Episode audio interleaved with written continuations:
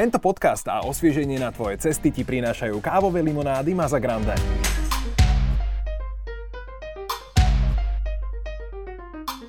Ahojte milí poslucháči, alebo respektíve aj diváci, vítajte pri našom ďalšom a novom travel podcaste. Dnes to budeme mať takouto online formou, po dlhšom čase sa spájame s niekým prostredníctvom videohovoru, pretože sa spájame s človekom zo zahraničia a dnes sa budeme rozprávať so Slovenkou, ktorá sa aktuálne nachádza a čiastočne žije v Bejrúte. Budeme sa rozprávať so Simonou Balogovou.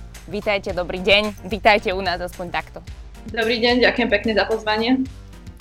Simona, prečo ste sa rozhodli ísť o, žiť alebo teda pracovať do Bejrútu, do Libanonu? Čo vás lákalo do tejto krajiny alebo aký je ten váš príbeh? Tak ja som sa do Libanonu dostala zo Sýrie. Uh, nebol to môj prvý výber, v podstate bola som uh, v Sýrii, tam som žila a študovala. No keď sa začala vojna, tak som sa uh, chcela presťahovať niekam uh, nedaleko, aby som mohla pokračovať štúdiu a uh, tak vlastne uh, Libanon bola jediná možnosť, takto som tu prišla pred 8 rokmi a s malými prestávkami som doteraz tu. A čo študujete? Študujem momentálne politické vedy a ukončujem magisterské štúdium. Čiže momentálne ste spomínali predtým, že píšete diplomovú prácu, čiže sa nachádzate teraz v Bejrute, predpokladám, tak sme sa spojili, že... Momentálne som v Bejrute. Aká je tam teraz aktuálna situácia? Tak uh, momentálne kvôli uh, výbuchu, ktorý nastal pred 20 dňami, kvôli ekonomickej, politickej kríze a ešte aj korone je to veľmi komplikované. Uh, No, dal, dal by sa povedať, že je to čím ďalej lepšie a život sa dostáva do starých korají, aspoň teda po tom výbuchu. No a inak uh, politická ekonomická kríza pretrváva a bude ešte asi minimálne niekoľko mesiacov. Aký bol ten deň, keď sa to v podstate stalo, keď prišlo k tomu výbuchu? Na začiatku augusta. Ako by ste to opísali vy? Tak výbuch nás prekvapil všetkých po celom Libanone, pretože bol obrovský a silný. Počuli sme ho všade a škody boli obrovské. Čiže úplne nečakane, jeden útorok podvečer, silný výbuch nastal v prístave v Bejrúte, ktorý je hneď pri centre mesta a hneď pri rezidenčných oblastiach. Takže škody boli obrovské, tisíce ľudí boli zranených a bez domov a doteraz máme asi 190 mŕtvych. Váš byt, alebo teda váš dom, podľa toho, kde bývate sa, ako ďaleko nachádza od toho výbuchu, od toho prístavu? Ja bývam nedaleko, je to asi 3 kilometre od prístavu, kde nastal výbuch a ten tlak a zvuk, ktorý som tu cítila, bol tiež obrovský vybil mi okna, tak ako aj mnohým susedom a všetkým, ktorí bývajú v oblasti a poškodil niektoré veci, dvere v byte, spotrebiča a tak ďalej. No ale v podstate škody boli minimálne, ak to mám porovnať s ľuďmi, ktorí prišli o mm-hmm alebo mali úplne zdevastované domy. Vy ste si už dali možno vymeniť okná, alebo ako to teraz u vás vyzerá, že ako ste začali riešiť tú situáciu, že či bolo vôbec možné vtedy to riešiť, že vy ste asi neboli až taká zasiahnutá, že kto, bol, kto mal prednosť možno? O, tak ja som si to dala, áno, samozrejme už vymeniť čo najskôr a teda prvé asi dve noci som spala bez okien a dokonca aj bez elektriny pretože sme mali prerušené dodávky kvôli tým uh, zhoreným káblom.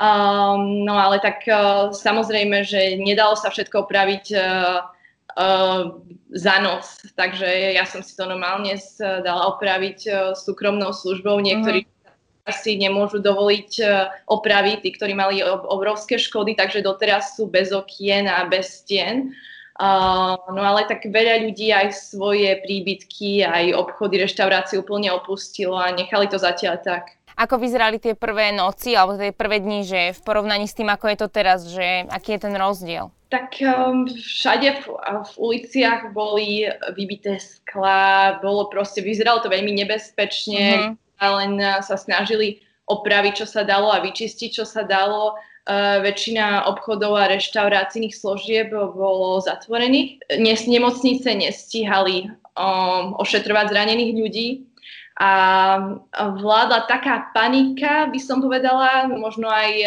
bolo cítiť vo vzduchu depresiu ľudí, ale zároveň si hneď navzájom všetci pomáhali, e, mnohí dobrovoľníci čistili ulice, pomáhali rodinám presťahovať sa a uh, organizovali rôzne zbierky, takže ja by som povedala, že to bolo také pozitívne uh, v istom smere takisto. Keď sa toto celé udialo, tak to muselo byť samozrejme, je to veľká tragédia, že či ste vy nerozmýšľali nad tým, že no idem na Slovensko, idem odtiaľ to preč? Uh, ja som na, takto nerozmýšľala, pretože v prvom rade som si chcela proste dať všetky veci do poriadku u seba. Ako už som mala naplánované byť tu celé to leto, tak uh, nemala som vôbec pocit uh, že by som mala niekam ísť, mm-hmm. pretože človek, ktorý tu dlhodobo žije, má, by som povedala, aj pocit zodpovednosti voči, voči tým ľuďom, že neprípada mi to také lojálne len proste sa zbaliť a odísť. A chcem, chcela som sa uistiť, že moji známi, priatelia sú v poriadku a chcem uh, vidieť, ak sa toto bude vyvíjať takisto. Máte tam teda nejakých známych priateľov. Uh, ako teraz napríklad sa stretávate s tými ľuďmi, že či je to tam možno nejaké obmedzené alebo naozaj pokračuje ten život ako keby ďalej?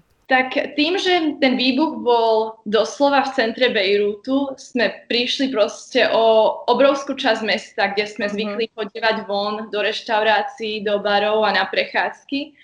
A uh, inak už um, sa život svojím spôsobom vracia do starých koľají, ale uh, tým, že počet nakazených uh, koronavírusom stúpa, tak uh, uh, znova bol vyhlásený núdzový stav a uh, všetky podniky museli byť zatvorené. No a takisto máme od 6. večera do 6.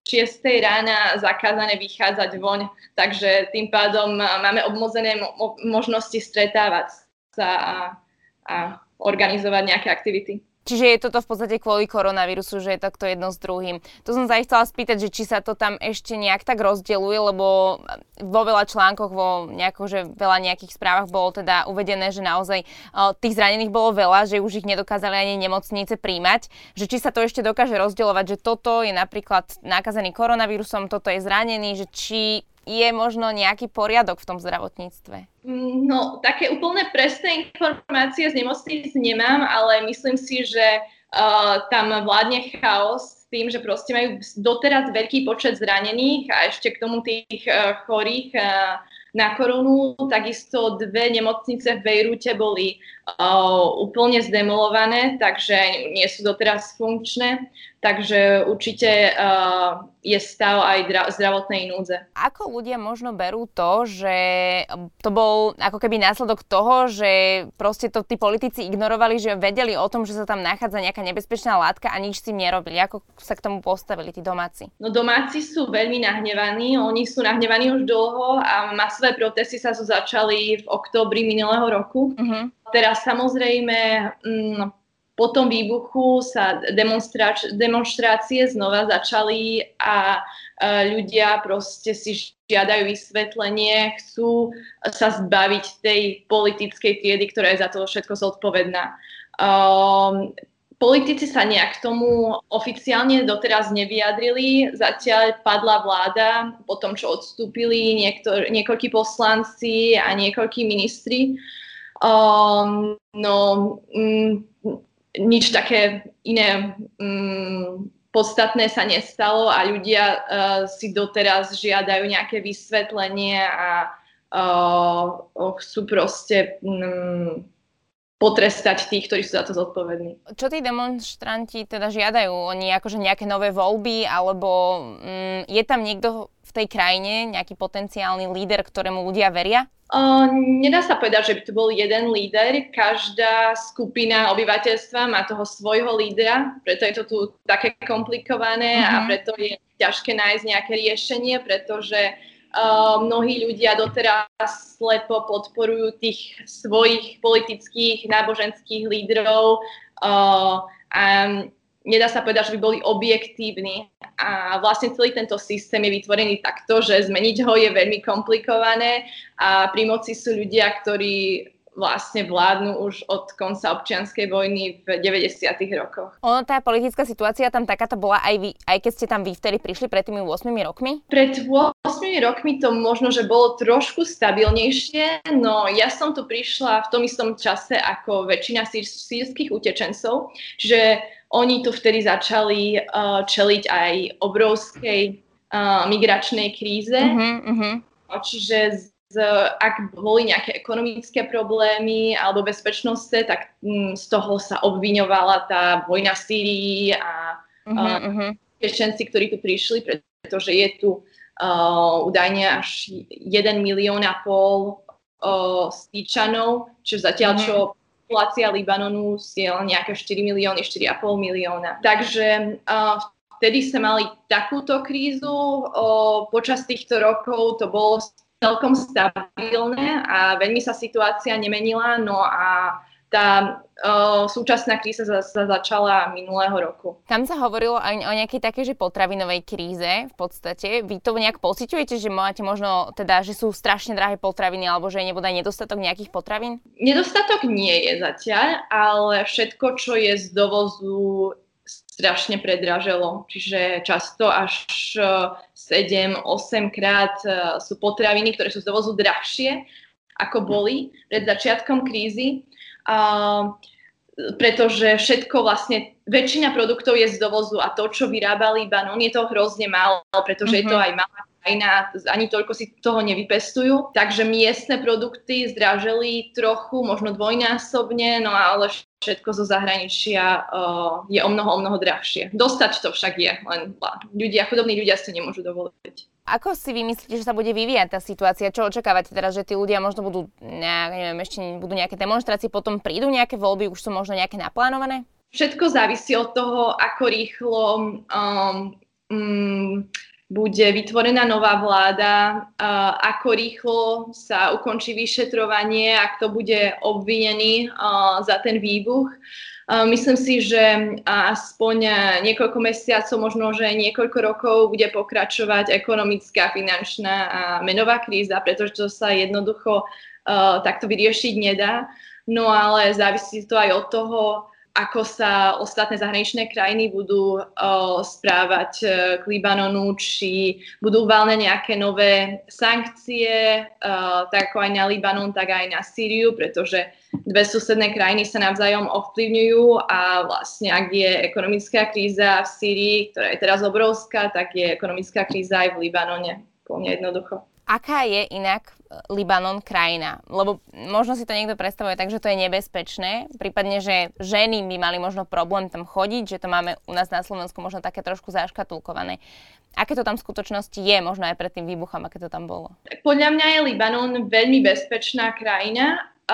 vždy bola aj turistická destinácia, až dokým z, vlastne začali protesty a začalo to byť veľmi nestabilné istý čas bolo aj zatvorné letisko. No mm, inak je proste Libanon krásna krajina, uh, veľmi bezpečná a napriek tomu, čo si o nej mnohí myslia. Uh, ja som nikdy žiadne bezpečnostné problémy nemala, že som sa tu cítila veľmi dobre, o, cestovala som po krajine hore-dole aj sama, aj s kamarátmi a krajina má zlú reputáciu kvôli občianskej vojne, ktorú tu mali. Mm-hmm. Hej, hej alebo kvôli tým, hm, kvôli vojne s Izraelom, ale uh, inak je to úplne v poriadku a dá sa tu žiť v pohode bez žiadnych veľkých problémov. Tam sú v podstate aj mnohé náboženstva, žijú tam teda moslimové a kresťania, že ako tam oni žijú vedľa seba? Dá sa povedať, že spolu nažívajú dobre, no možno len tak povrchne, krajina aj hlavné mesto sú rozdelené do moslimských častí, uh-huh. kresťanských častí, šítskych častí, sunnických častí a ešte aj iných náboženských menšín. Väčšinou žiadne väčšie problémy nenastanú, žiadne roztržky, ľudia majú priateľov zo všetkých rôznych uh, náboženských skupín, existujú zmiešané náboženstva. No, keď sa človek e, rozpráva s ľuďmi a nejak, má nejakú hĺbšiu diskusiu, tak e, často už výjdu na povrch e, taká, taká, taká vyjde na povrch zášť, že voči tým ostatným, že oni sú zodpovední za to a tam mm-hmm. sú proste militanti a tak ďalej. A z mojich skúseností by som povedala, že skôr je to zo strany kresťanov voči moslimov, voči moslimom tá nenávisť. No možno je to aj tým, že kresťania sú už v súčasnosti menšina alebo možno aj je to k tomu, že ja som kresťanka, tak... Uh... Keď napríklad sa bavíme o tej politickej situácii, tak to vyzerá tak v podstate, že každá tá svoja menšina má nejakú tú politickú stranu, nejakého toho lídra, za ktorého bojuje, čiže je to asi veľmi ťažké sklbiť. Nejak tak si to asi môžeme predstaviť. Uh, teda samozrejme, neviem, ako sa to vníma tam, alebo ako to by som mala povedať, ale teda je tam určitá skupina, alebo teda určitá politická strana, ten Hizbalách ktorý sa v niekom ponímaní môže teda zdať, že to môže byť nejaká teroristická, nejaké zoskupenie, že ako tam vnímajú ľudia a hlavne kresťania túto stranu napríklad. Áno, tak v zahraničí je Hezbollah vnímaný ako uh, niekde aj ako teroristická organizácia, záleží od krajiny, pretože uh, napríklad USA označili za teroristickú organizáciu, niektoré európske krajiny iba uh, jeho militantné krídlo označili za teroristickú skupinu, čo uh, prakticky neexistuje, pretože je to jedna politická skupina, ktorá má svoje vojsko a má zbranie. Uh, podľa mňa je Hezbollah v Libanone politická uh, strana zvolená, tak ako všetky ostatné strany. Mm-hmm. Um, no a podporujú šítskí moslimovia, ale takisto aj časť kresťanov. Čiže nie je to ani žiadna mm-hmm. moslimská skupina, má podporu ľudu. Uh, a v každých voľbách, doteraz parlamentných voľbách bola zvolená. Uh, mnohí um, to odôvodňujú tak, že aj tie ich zbranie sú potrebné uh, kvôli odboju voči mm-hmm. Izraelu a kvôli tomu, aby bol v Libanone mier. No a zase iná časť populácie s nimi nesúhlasí samozrejme, ale tak, tak toto je. Čiže nie je to tak, že by kresťania e, teraz dávali za vinu Hizbalahu, že teda v podstate všetko zlé v krajine za to môžu oni, alebo tak, že by sa to tam nejak strašne dištancovalo, alebo teda, že by nejak na seba nadávali? Uh, nie, určite nie. Je to, časť kresťanov je, uh, podporuje Hizbalah mm. a časť je proti a takisto, uh, takisto moslimovia časť ich uh, podporuje a druhá časť nie. Ako napríklad sa dá povedať, že zmenil že vy ste zmenili pohľad na Slovensko, možno z týchto skúseností, ktoré máte z Libanonu, alebo teda z Bejrutu? Môj pohľad na Slovensko a na celý svet sa zmenil veľmi počas tých rokov. Zo začiatku som si vždy myslela, že uh, môže byť niekde na Blízkom východe alebo niekde mimo Európy len nejaký čas a potom by som sa vrátila o, do normálneho života, mm-hmm. kde máme normálne uh, dodávky elektriny a vodu z vodovodu. Um, no, časom som zmenila názor a, aj na to a uvedomila som si, že to možno nie sú úplne najdôležitejšie veci v živote mať proste čisté ovzdušie a uh, pitnú vodu z vodovodu. Skôr si to teraz na Slovensku a inde v Európe vážim. Čiže ja by som povedala, že niektoré veci uh, doma vidím teraz pozitívne a iné uh-huh. negatívne. Um, ako tá mier a tá stabilita a mier sú veľmi dôležité a uh, um, určite by si to každý na Slovensku mal vážiť, to, čo má a aj proste tie podmienky na život, aj uh, bezpečnostnú situáciu celkovo. No na druhej strane uh, je veľa vecí v Libanone, ktoré sa mi veľmi páčia. Uh, ľudia sú veľmi priateľskí a spoločenskí a celkovo je tu stále taký život, uh, veľa aktivít, ktoré sa dajú robiť. Uh, stále sa proste chodí von, oslavuje a je večeria, tancuje, chodí k moru, chodí do hôr, takže mne sa tu um, taký z, život sa mi tu veľmi páči. Ako to máte v podstate s tou dodávkou elektriny?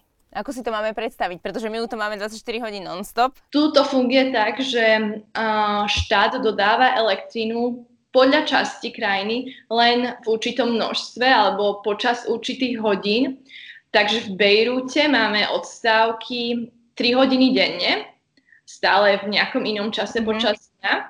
Uh, no v iných mestách a v iných častiach krajiny, v niektorých uh, dedinách majú odstávky 6, 12 a niekedy aj viac hodín denne. No a počas tohto času sa spoliehame na generátory. Čiže uh-huh. jemne počas tých troch hodín uh, funguje generátor, uh, za ktorý platím dodatočne, alebo vlastne tomu uh, to, tej osobe, ktorá generátor vlastní a sprostredkováva. Je to veľmi predrážené. Pred, ešte pred tou krízou som, som platila za tie 3 hodiny denne 60 dolárov mesačne. Zatiaľ, čo elektrína bola možno nejakých, teda tá elektrína od štátu len nejakých 20 dolárov mesačne za zvyšok času. Čiže oni to vlastne aj takto využívajú na vlastné zisky. To sú v podstate tie generátory, môžem povedať, že sú od súkromných osôb, alebo je to, patrí to štátu tie generátory? Asi teda súkromné osoby? Áno, áno, patrí to súkromných os- súkromným osobám. Hlavne uh, vo veľkých mestách. Uh, v dedinách alebo v niektorých budovách majú ľudia aj svoje vlastné generátory, ktoré si kúpia. Len je to samozrejme veľmi drahé a palivo je tiež drahé vám to nejako oznámia dopredu? V podstate, že teraz vypadne tá elektrina, alebo jednoducho zistíte, že tieto 3 hodiny následujúce sa musím v podstate, aha, nejde elektrina, tak zapnem ten generátor, že ako to tam prebieha? No, no to funguje automaticky vždy, keď uh, dodávka elektriny od štátu uh, začne fungovať generátor a tým, že aspoň väčšinou, ak teda nie sú žiadne väčšie problémy, napríklad ako v lete máme viac uh, výpadkov elektriny, tak je to vždy v určitom čase, čiže napríklad dnes od 3. po obede do 6. po obede, na druhý deň od 12. do 3. a že sa to mm. takto strieda. Čiže my na to máme v podstate aj aplikácie na telefónoch, že sa len stačí pozrieť, že kedy je to dnes a a uh, vieme, kedy nastane tá, ten výpadok. Čiže je to niečo, s čím sa dá absolútne normálne fungovať, len tam ide o nejaké prepínanie v podstate tej, tej elektriny, že odkiaľ pochádza. Áno, presne. Čiže väčšinou, uh, keď ľudia fungujú na generátoroch, tak nemôžu zapnúť všetky spotrebiče alebo mm-hmm. všetky klimatizácie doma, čiže treba viacej šetriť. Uh, ale inak je to v poriadku, dá sa na to zvyknúť. A sú ešte nejaké takéto veci, na, ktorý, na ktoré ste si museli zvykať, keď ste prišli v podstate do Bejrútu alebo teda do Libanonu? Tým, že ja som sem prišla zo Syrie, tak to nebol až taký obrovský šok. E, krajiny sú podobné v mnohých e, smeroch. Mňa určite prekvapilo v lete teplo, je tu veľmi uh, teplo a vlhko, čiže ak na to človek nie je zvyknutý, je to veľmi nepríjemné zo začiatku.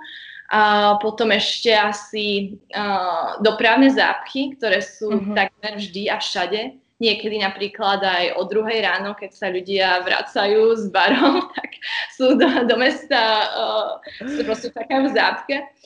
Um, a, ale inak som si na všetko zvykla veľmi rýchlo, pretože um, jazyk som už poznala predtým, kultúra je podobná kultúre v Syrii, a, takže mne sa tu od začiatku veľmi páčilo a dobre sa zvyka rýchlo. Tak ja sa ešte teda vrátim k tej Syrii, že v podstate človek zo Slovenska sa rozhodne ísť teda študovať nejaké politické vedy. A prečo ide do Sýrie? Uh, do Sýrie som sa dostala v podstate tiež náhodou. Uh, mne sa zapáčila arabčina, keď som bola ešte na strednej škole v Sýrii. Uh, začala som ju študovať na Slovensku, no a potom som sa cez jedného známeho kamaráta dostala do Sýrie, ktorý tam šiel tiež študovať jazyk. Uh, no a nakoniec, ako sa mi tam zapáčilo, tak som ostala študovať uh, v hlavnom meste Sýrie v Damasku. Um, bola som tam dva roky, uh, počas ktorých už sa začala vojna, no a potom som sa presťahovala do Libanonu. Ako si ma um, predstaviť vašu prácu napríklad? Že či máte nejakú prax, alebo sa venujete teraz len štúdiu? Momentálne, teda toto leto sa venujem štúdiu a písaniu magisterskej práce, uh, ale predtým som v Libanone pracovala v jednej mimovládnej organizácii, ktorá bola založená sírčanmi a doteraz podporuje sírskych utečencov ako aj uh, chudobných Libanončanov a Palestínčanov. Uh, a vo februári som odišla do Bruselu na stáž v Európskom výbore regiónov, takže momentálne sa skôr stredujem na tie európske inštitúcie. Poznáte nejakých Slovákov ešte v Libanone? Máte tam nejakých známych, ktorí sú zo Slovenska? Niekoľkých áno, um, ale je nás tu veľmi málo, čiže poznám zo pár žien, ktoré sú tu vydaté za Libanončanov. O, času na čas prídu nejakí študenti, arabčiny alebo turisti, no a zvyšok sú už asi len zamestnanci veľvyslanectva. Aké sú o, vaše plány teda potom, ako urobíte magisterský titul, tak ako budete pracovať? Čo bude náplňou vašej práce? Tak um, zatiaľ sa vraciam do Bruselu a budem pokračovať uh, v stáži, ktorú som robila doteraz. Uh, to je na pár mesiacov a potom uvidím uh, asi aj v závislosti od toho, ako sa bude situácia vyvíjať v Libanone, v Sýrii, uh, no aj v Európe, čo sa týka korony. Takže ja sa určite do Libanonu aj do tejto oblasti, najradšej do Syrie plánujem vrátiť. No, ešte neviem, kedy to bude a na ako dlho. Čo by mal možno Slovák o takýchto krajinách, alebo teda o Libanone, o Sýrii vedieť? Že si to možno dosť škatulkujeme, že čo, čo sa u nás v médiách až tak neprezentuje? No podľa mňa to, um, aké sú to krásne krajiny, plné histórie, kultúry a priateľských ľudí, um, celá táto oblasť sa z tých médiách skôr vykresuje ako vojnová oblasť, nebezpečná mm-hmm. oblasť, veľmi konzervatívna a nepriateľská voči ženám, čo ja si myslím, že nie je pravda. Kultúra je určite odlišná, no treba vedieť, ako tu s ľuďmi vychádzať. Inak sú, to, sú tu krásne krajiny, teda ak hovoríme o Syrii a o Libanone, s krásnou prírodou, s krásnymi pamiatkami, s krásnymi mestami.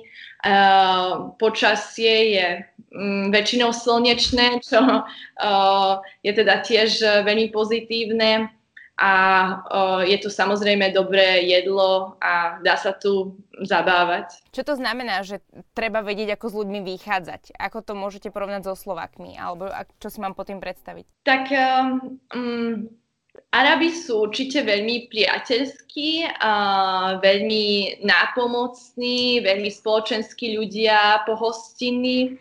No, um, nie vždy je úprimný, čiže ja by som povedala, že treba vedieť, ako im rozumieť a ako s nimi vychádzať, ako s nimi komunikovať, tak aby vzťahy boli dobré a proste to, aby vlastne obe strany z, to, z toho vyťažili, aby mali dobrý vzťah bez nejakých uh, kultúrnych nedorozumení. Tre, ako treba si na to zvyknúť. Určite uh-huh. to uh, určite zo začiatku má mnoho ľudí s týmto problém, že si neporozumejú, pretože Arabi zvyknú preháňať a, a tak ďalej ale uh, sú to veľmi srdeční ľudia. Treba asi rešpektovať tie kultúry jednoducho, ktoré sa tam nachádzajú a tak sa k ním správať.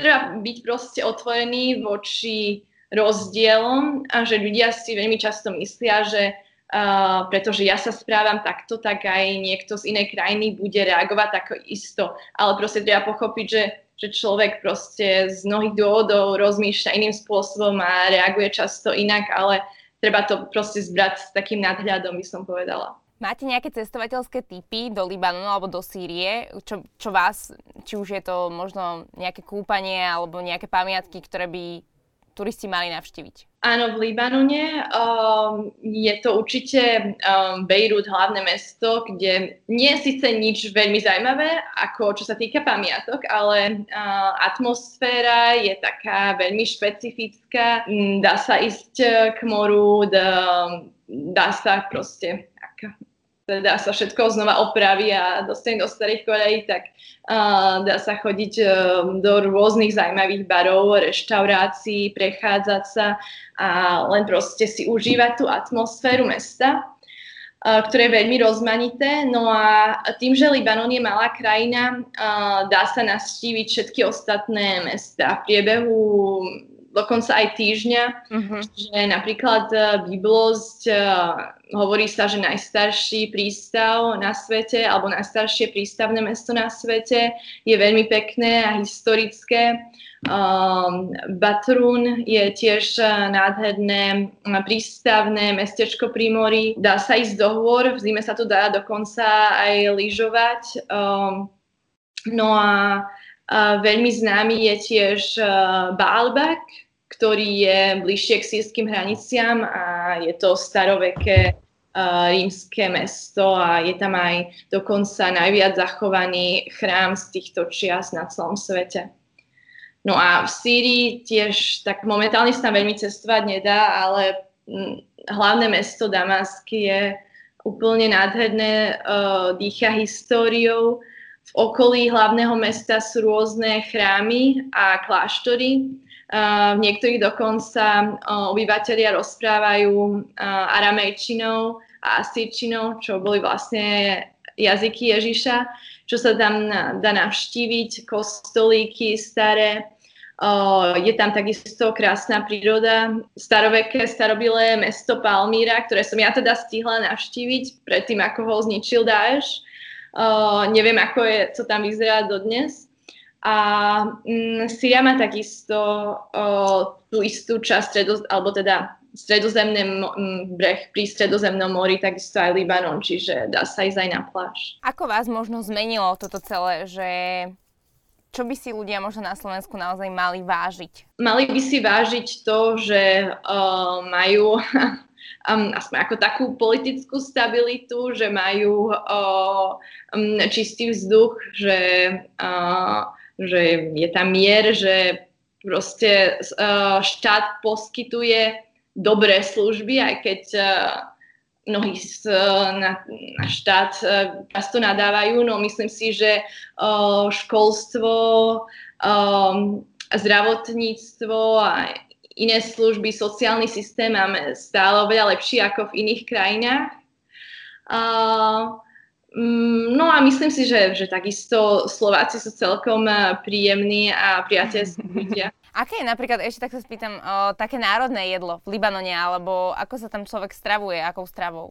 Libanonská kuchyňa je jedna z najznámejších na svete. Um, máme tu rôzne druhy šalátov a mm, grillovaného mesa a rýb. Tieto sa zvyknú podávať v reštaurácii, takisto ako e, cicerový dip, hummus. Mm-hmm. Uh, alebo z um, grillovaných baklažanov sa tiež robí taký dip. Mm-hmm. Tieto sú také najznámejšie pochuťky po celom svete. Um, sú určite veľmi dobré, ale čo mňa zaujalo v Sýrii a v Libanone najviac sú jedlá, ktoré sa varia len doma. Čiže oni tie tradičné jedlá, nejaké prívarky, um, ne, nepodávajú v reštauráciách, ale varia ich len doma. Čiže človek na to, aby ochutnal tú naozaj libanonskú alebo naozaj sírskú kuchyňu, uh, musí žiť tu a ísť niekomu na návštevu, v prípade sa to naučiť a potom uh, variť doma. Ale je to zaujímavé, hej, že v reštauráciách sa podáva uh, iné jedlo a ja mám teda, pre mňa sú najobľúbenejšie tie ich úplne tradičné domáce špeciality. A vy už ste sa to naučili variť napríklad? Tie ich nejaké domáce veci? Uh, áno, ja už ja dlhodobo, už dlhé roky varím väčšinou, keď som tu, tak varím len libanonské a sírske jedlo, pretože uh, je to tu jednoducho dostať, všetky ingrediencie, veľmi mi chutí a je zdravé. Ja sa tak ešte spýtam, že aká je naozaj tá výplň tej práce vašej, že ako si to mám predstaviť, že vy riešite možno nejaké politické situácie, že nejakým spôsobom komunikujete s politikmi z ostatných krajín, snažíte sa nejak s nimi dohadovať, alebo čo presne je tá práca v podstate? Uh, tak um, ja robím stáž momentálne v uh, Európskom výbore regiónov na um, oddelení protokolu, čiže uh, je to trochu odlišné od toho, Mm, čo som robila tu v Bejrute a čo som študovala tým, že my sa tam hlavne stretávame s európskymi politikmi a len veľmi málo návštev máme z tretich krajín alebo z arabských krajín. Čiže mm, momentálne je to trochu iné. Ďakujeme veľmi pekne, že ste teda dnes prijali pozvanie aj takýmto špeciálnym spôsobom k nám do Trevo podcastu a vám samozrejme, milí diváci, ďakujeme, že ste nás sledovali. Určite verím, že sa vidíme alebo teda počujeme pri ďalšom Trevo podcaste. Dnes sme sa rozprávali so Simonou Balagovou, ktorá sa momentálne nachádza v Bejrute a držíme palce a ďakujeme ešte raz, že ste prišli. Ďakujem aj ja vám. Čaute.